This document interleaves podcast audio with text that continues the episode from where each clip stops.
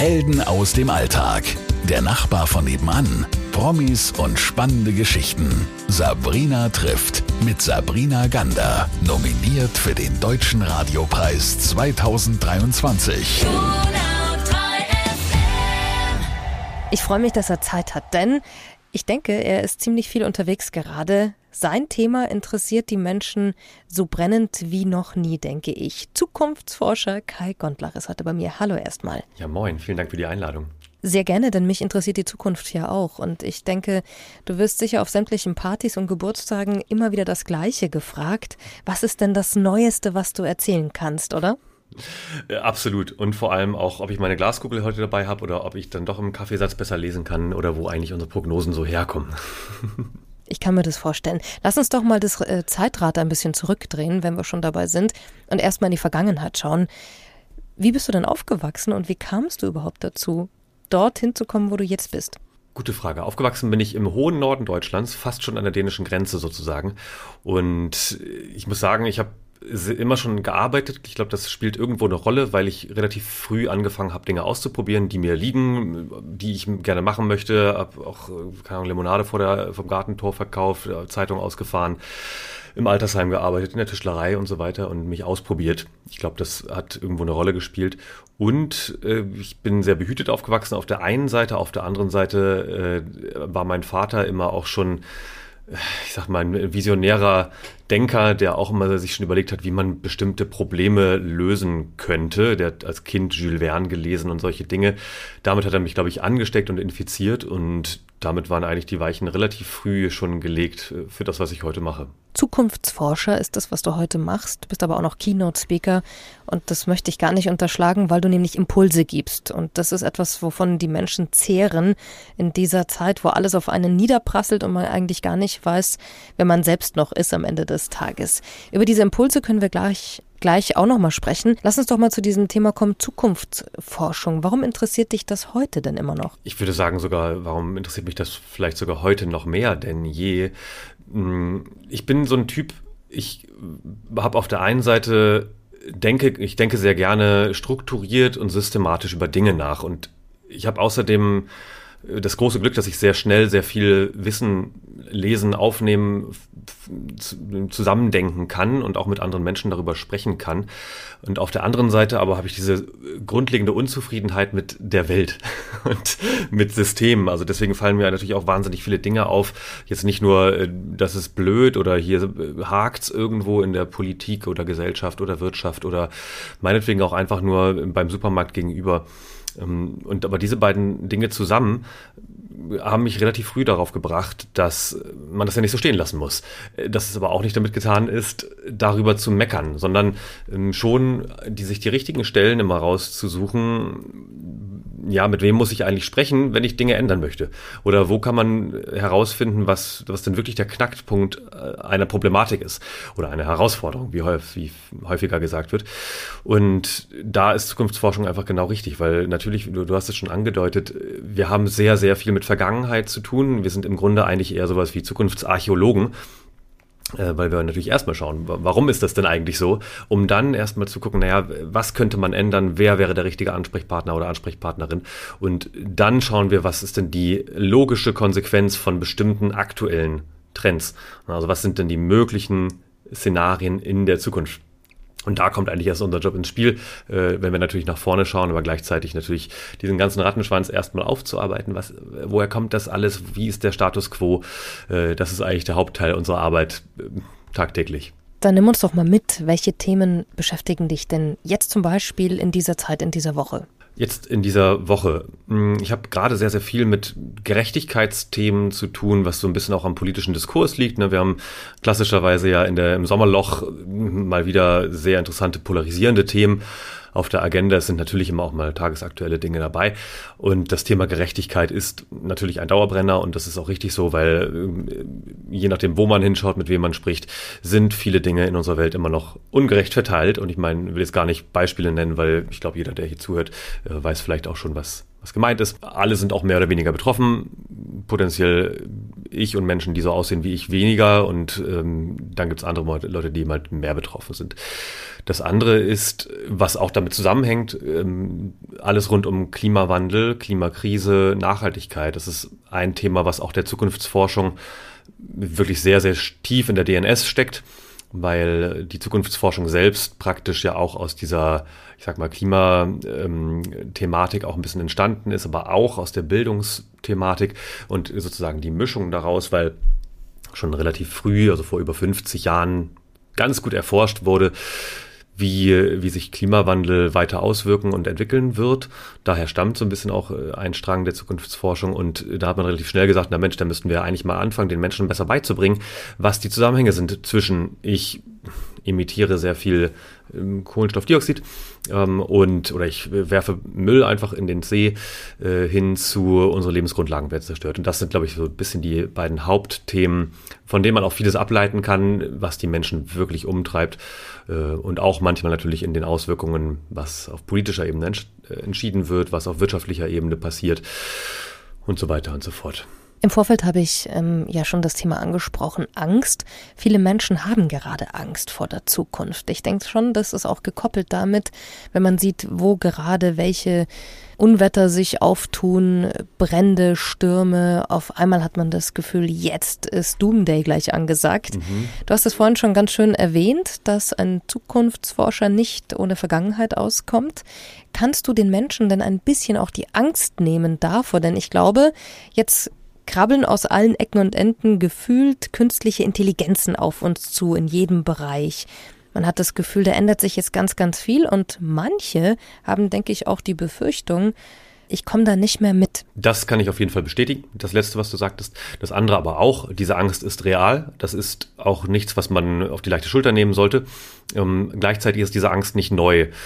Mm, wir haben natürlich in, in unserer Zeit, ich würde mal so sagen, seit so ungefähr 15 bis 30 Jahren, also seit 15 Jahren extrem mit den Smartphones, seit 30 Jahren mit dem Internet fing das so ein bisschen an, dass wir immer mehr Zugang zu Informationen bekommen und ähm, was einerseits natürlich wundervoll ist, andererseits aber beängstigend wirken kann, eben weil über diese unendlich, also wirklich unzähligen Kanäle natürlich noch mehr Meldungen täglich auf uns einprasseln. Und das war vorher schon viel. Also in, in den äh, 90er Jahren war es schon so, dass eigentlich die Anzahl der Botschaften, auch Werbebotschaften beispielsweise durchs Telef äh, Telefon, äh, durch Television, wie heißt denn das? TV, durch den Fernseher und Radio und äh, Zeitungen natürlich auf uns schon relativ viel war und jetzt natürlich noch viel, viel mehr wird. Und äh, das wird äh, notwendigerweise ist das polarisiert. Also in der Mitte gibt es natürlich auch ganz, ganz viele Meldungen, die einfach nur berichten, sage ich mal, oder Meinungen austauschen und auch in Social Media ist nicht alles schlecht. Aber natürlich äh, links und rechts und oben und unten gibt es wahnsinnig viele polarisierende und oft eben angstmachende Meldungen und auch nicht ohne Grund. Jetzt muss man natürlich dazu sagen, du hast eben schon ein Beispiel genannt, also mal abgesehen von natürlich Klimathemen, aber auch das KI-Thema, künstliche Intelligenz, nimmt der Roboter mir den Job weg oder gibt es autonome Waffensysteme, die irgendwann eines Tages wie der Terminator um die Welt äh, fahren und einfach die Menschheit auslöschen wollen? In Klammern nein. ähm, es gibt genug Themen, wo man sich wirklich reinsteigern kann und das ist auch eigentlich meine, meine Haupt- Überzeugung, auch da wir natürlich als, als Soziologen, Psychologen äh, viel damit arbeiten, man kann lernen, damit umzugehen. Ähm, also, ne, schau mich an, ich bin relativ zuversichtlich mit der ganzen Nummer, obwohl ich mich wirklich tagtäglich mit den Weltuntergangsszenarien beschäftige und auch mit den Gründen, die dahin führen könnten. Aber eben auf der anderen Seite der Skala auch ganz viel damit beschäftige, was diese Technologien Gutes für uns tun könnten. Und äh, da gibt es immer die Mitte. Und es gab immer schon Menschen, die gesagt haben, in drei, vier, fünf oder 30 Jahren geht die Welt bald unter. Ne, und das jüngste Gericht steht uns kurz bevor es ist bisher nicht eingetreten und es wird auch in den nächsten 100 Jahren nicht in der Form eintreten. Wir landen im Zweifel mit hoher Wahrscheinlichkeit irgendwo dazwischen. Äh, ich, erinnere mich noch gut und nicht alle, die uns jetzt zuhören, haben das erlebt. Aber als die Millennium-Wende war, ging ja auch ein ganz kleiner Teil der Menschheit davon aus, dass jetzt die Welt untergeht, äh, alle Computer ausgehen, nichts wird mehr funktionieren, wenn wir auf das Jahr 2000 zusteuern. Das eine sind äh, Ängste. Ängste sind ja nicht immer begründet, sondern sehr viele Dinge im Kopf erstmal. Und das andere sind aber auch Trends, die sich schon abzeichnen, denke ich. Und über welche Trends kannst du denn heute schon sprechen oder sprichst vielleicht auch schon, wenn du irgendwo gebucht wirst auch oder wenn du irgendwo auftrittst? Hm, das sind natürlich eine ganze Reihe von Trends oder, oder Entwicklungen. Das Lustige ist, Trends, da muss ich immer ein bisschen vorsichtig sein, weil äh, die Trendforschung ist so ein bisschen was wie eine Schwester der Zukunftsforschung. Zukunftsforschung schaut natürlich auch auf Trends, weil Trends sind am Ende nichts anderes als Entwicklungen. Hm, wir sind aber anders als die Trendforschung, weil wir natürlich darüber hinausgehen und auch in den, in den gruseligen Raum darüber hinaus gucken. Man kann das immer ganz schön vergleichen mit einem dunklen Keller. Ne? Wir sind also als, als Forschende gehen wir in einen dunklen Keller und wir haben eine Taschenlampe dabei. Und der Trendforscher oder die Trendforscherin, äh, die wissen schon äh, relativ genau, die gehen jetzt nur die nächsten drei, vier Stufen noch weiter und gucken dann eben halt, ah, okay, hier steht noch eine Truhe und da ist dann die Tür zum Keller oder ich weiß nicht, äh, dahin ist das Fenster. Und die wissen schon, das gucke ich mir jetzt mal genauer an. Und wir sind diejenigen, die dann wirklich auch in die Tür reingehen, in die Truhe reingucken und noch nicht wissen, was wir da finden werden. Das ist erstmal ganz wichtig vorab. Mm, das andere ist, es gibt eine unfassbare Vielzahl natürlich an Trendentwicklungen. Einige, die sind kurzweiliger, die wahrscheinlich auch nicht lange überdauern werden. Andere schließen sich an zu größeren Trends, dann manchmal werden sie zu Megatrends oder sind es schon. Ähm, ich rede auch manchmal von Gigatrends, also wirklich über Jahrhunderte sich erstreckende ähm, Entwicklungen genug der Vorrede. Die wichtigsten technologischen Trends sind natürlich künstliche Intelligenz äh, und so ein bisschen virtuelle Realitäten. Ne? Also da gab es so ein bisschen dieses das Metaverse, so ein bisschen Kryptogeschichten. Äh, das führt jetzt zu weiter ins Detail zu gehen, aber das sind Themen, die mich beschäftigen. Mm, das, was, glaube ich, spannend wird für vielleicht auch einige, die jetzt hier zuhören und noch am Anfang ihrer vielleicht Berufskarriere, Ausbildung irgendwas stehen, sind äh, Quantenthemen, also Quantencomputer und Quantenmechanik, wo man immer noch nicht genau weiß, wie das funktioniert, aber es passiert, äh, so dass wir da von einer relativ äh, großen Entwicklung stehen, dass in den nächsten fünf, sechs, sieben, acht Jahren wahrscheinlich ein Durchbruch auch äh, passieren wird, dass Computerpower sozusagen nochmal eine neue Stufe erreicht. Das muss man so beim Detail gar nicht immer so interessieren. Ähm, und viele der KI-Themen, auch das kann man, glaube ich, seriös sagen, werden auf dem Arbeitsmarkt immer spürbarer werden. In fünf, sechs Jahren wird es genauso normal sein, eine KI zu benutzen wie heute das Smartphone. Davon bin ich fest überzeugt. Äh, nicht zuletzt, weil wir es heute schon im Grunde machen und die meisten das nur nicht wissen äh, und das nur nicht so nennen. Mm, dann gibt es ein paar ähm, Trends natürlich mit größeren Fragezeichen. Also alles, was politisch und sozial passiert, ist in der Regel sehr viel ungewisser und wir arbeiten natürlich sehr gern mit Szenarien. Das muss man immer dazu sagen. Also ein, ein seriöser Zukunftsforscher würde niemals sagen, das wird so und so, sondern wir sagen immer, das ist eins von vielen plausiblen Szenarien oder ein Ausschnitt aus diesen Szenarien. Und dann reden wir eben über, über nicht Wahrscheinlichkeiten, sondern ich sag mal, ja, plausible äh, Wege, die wir einschlagen könnten. Und äh, was wir wissen, sind Dinge, die mit hoher Wahrscheinlichkeit einfach eintreten werden. Da kann man wirklich Wahrscheinlichkeit sagen. Ist alles, was natürlich von den Naturgesetzen stark abhängt. Das heißt, da sind wir wirklich im Bereich äh, Klimawandel, Klimakrise. Da wissen wir einfach, dass wir zum Beispiel das 1,5 Grad Ziel nicht halten können. Das wird einfach nicht passieren. Ähm, egal, was jetzt noch kommt, also es sei denn, es sei denn der 2000 äh, oder der Jahr 2000 Millennium Schock passiert wirklich und wir machen einfach nichts mehr, wir stoßen nichts mehr weiter aus. Ähm, aber das heißt, wir müssen uns jetzt schon mit den Konsequenzen beschäftigen und äh, um den Bogen zurückzuholen. Äh, genau, das ist auch der Grund, wo ich immer sage, wenn man Angst vor der Zukunft oder vor den Zukünften hat, äh, wie beispielsweise Millennium, dann sollte man sich jetzt vielleicht schon damit befassen, was könnte denn dazu führen, dass das passiert, aber, aber, äh, aber auch viel mehr, wie könnte ich mich beispielsweise vorbereiten, damit das nicht passiert oder damit wir mit den Folgen besser umgehen können, falls es denn doch eintritt. Und äh, das ist für mich so inzwischen eigentlich eine ganz gute äh, Methode geworden, dass ich eigentlich relativ entspannt bin mit Blick auf die Zukunft. Na, es gibt ja immer dieses Beispiel der Industrialisierung, wo es ja auch so eine Schwelle der Entwicklung gab und viele Menschen Angst hatten. Heute würde sich kein Mensch mehr Gedanken darüber machen, ob da jetzt Autos rumfahren oder eben Maschinen eingesetzt werden, sondern die haben vieles erleichtert. Ich glaube, das ist immer eine ganz gute Metapher, um auch da jemanden nochmal abzuholen. Wenn wir über das Positive sprechen, ähm, sag mal, was sind denn auch Dinge, bei denen du still und heimlich für dich manchmal lächeln muss, weil du sagst, boah, darauf kann man sich auch freuen, weil das sind eben schöne Aussichten, schöne Zukunftsszenarien, wie ich gerade gelernt habe. Definitiv viele Anwendungen von KI. Es gibt eine ganze Reihe von Tätigkeiten, die heute noch Menschen ausführen und auch ausführen müssen. Nicht nur, ich sag mal, hier bei uns, äh, jetzt in Deutschland, Europa, sondern natürlich auch insbesondere die verlängerte Werkbank in der ganzen Welt wo Menschen teilweise wirklich menschenunwürdige Arbeit äh, vollziehen. Das ist im Grunde nicht weit entfernt von Sklaverei, auch gemessen an, der, an den Arbeitslöhnen, die dort gezahlt werden, auch in Deutschland, äh, insbesondere zum Beispiel dabei äh, weniger privilegierten Bevölkerungsgruppen, vielleicht mit körperlichen oder geistigen Einschränkungen, die nach wie vor äh, natürlich, also was heißt natürlich, äh, leider kein vernünftiges Gehalt bekommen. Ähm, also viel auch im, im Niedriglohnsektor, wo Tätigkeiten ausgeführt werden, die sehr repetitiv sind, also wo man häufig denselben Handgriff oder dieselbe Tätigkeit immer wieder tut. Das allerdings auch im Bürojob. Das fällt vielen nur gar nicht mehr so auf, weil man sich eben daran gewöhnt hat, weil es die Ausbildung vielleicht war oder auch das Studium war, ähm, dass man eigentlich Dinge macht, die Maschinen viel, viel besser könnten. Und selbst der Arzt oder die Ärztin. Ne? Also viel Wissen anzuhäufen über ein sehr langes Studium und auch natürlich über Praxiserfahrung. Aber am Ende des Tages ist es nur, ich sag mal, ein Datenbankabgleich ne, mit einer sehr großen äh, Wissensplattform im Gehirn. Und dann muss ich jemand sagen, okay, äh, du hast jetzt nicht nur einen Stupfen, sondern es ist vielleicht doch eine Grippe oder vielleicht sogar Corona. Ähm, das kann im Grunde aber auch eine Maschine bei vielen Diagnostikthemen, genauso wie im Büro bei E-Mails beantworten oder Termine ausmachen oder äh, Websites erstellen.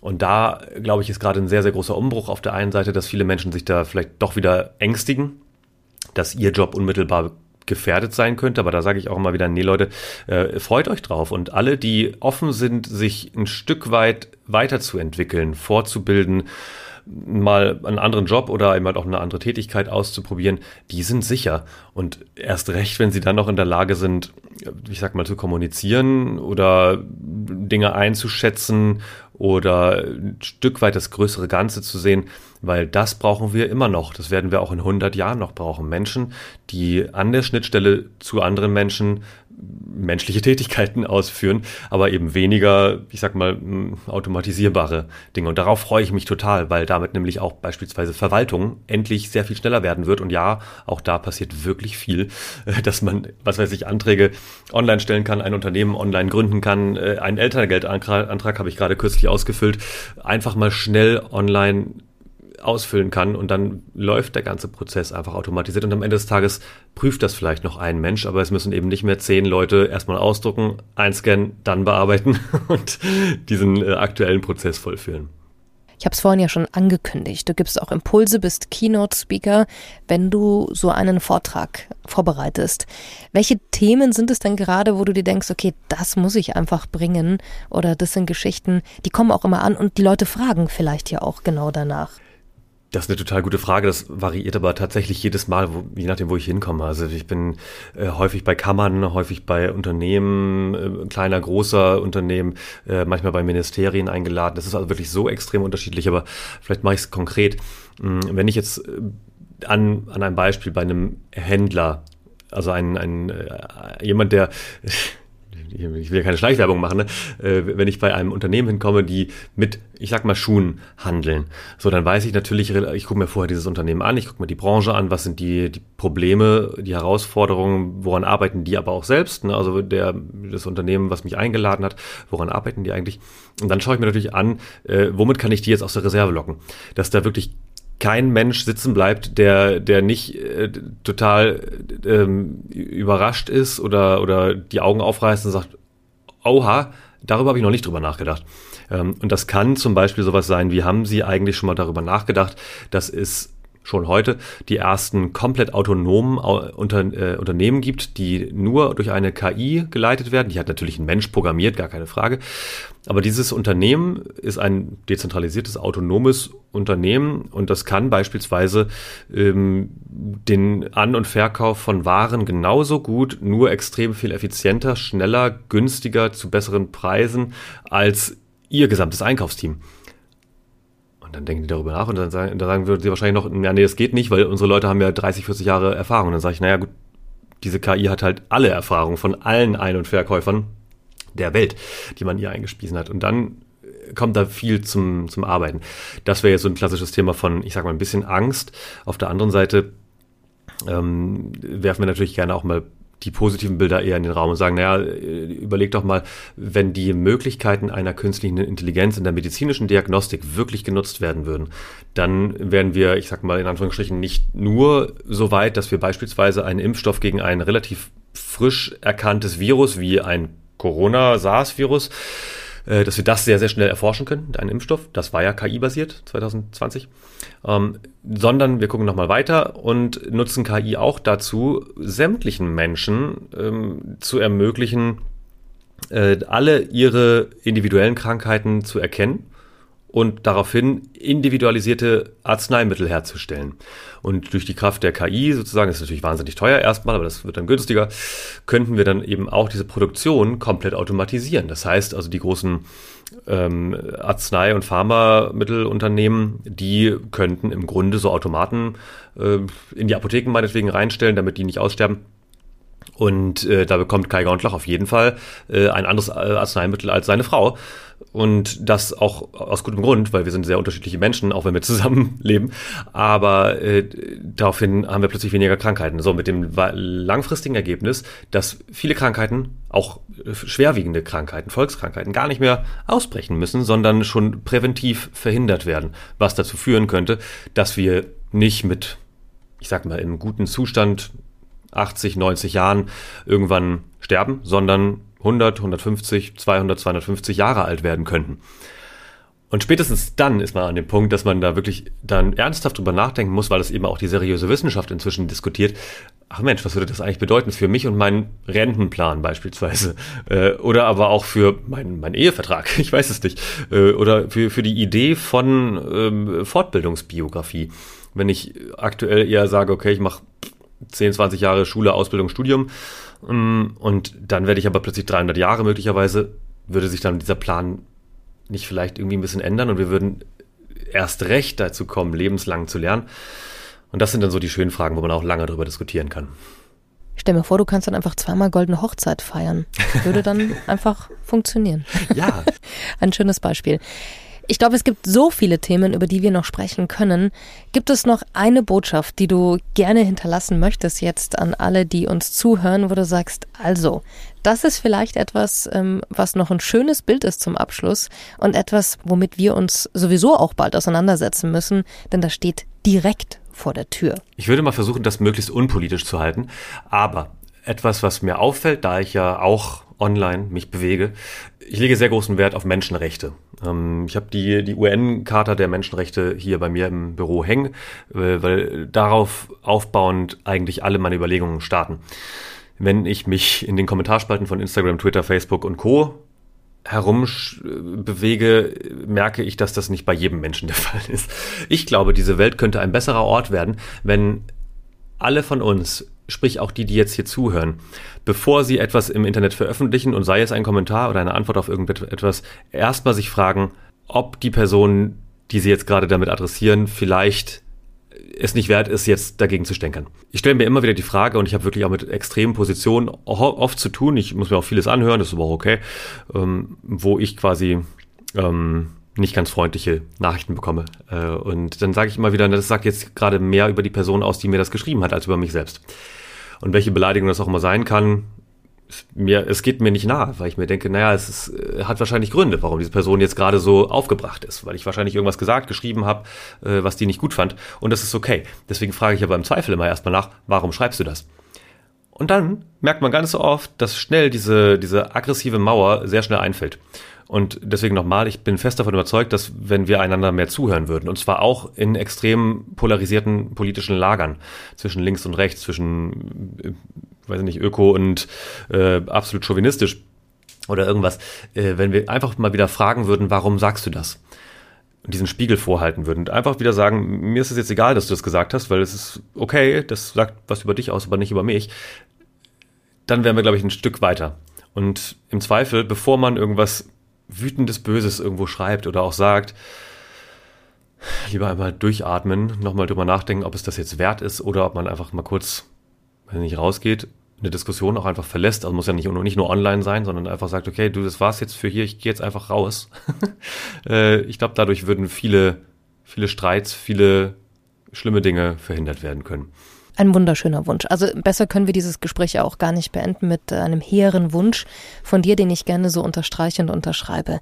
Ich danke dir für deine Zeit. Ich danke dir für all diese Geschichten, die du uns kurz nur angerissen hast. Aber wer mehr über dich erfahren möchte, wer dich live erleben möchte, wer überhaupt wissen möchte, wie sieht der Kai Gondlach überhaupt aus und wo ist der, der kann dich auch natürlich auf deiner Website finden, kaigondlach.de.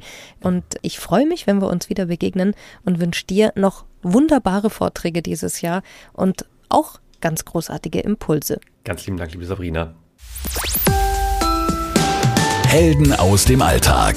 Der Nachbar von nebenan. Promis und spannende Geschichten. Sabrina trifft mit Sabrina Gander. Nominiert für den Deutschen Radiopreis 2023.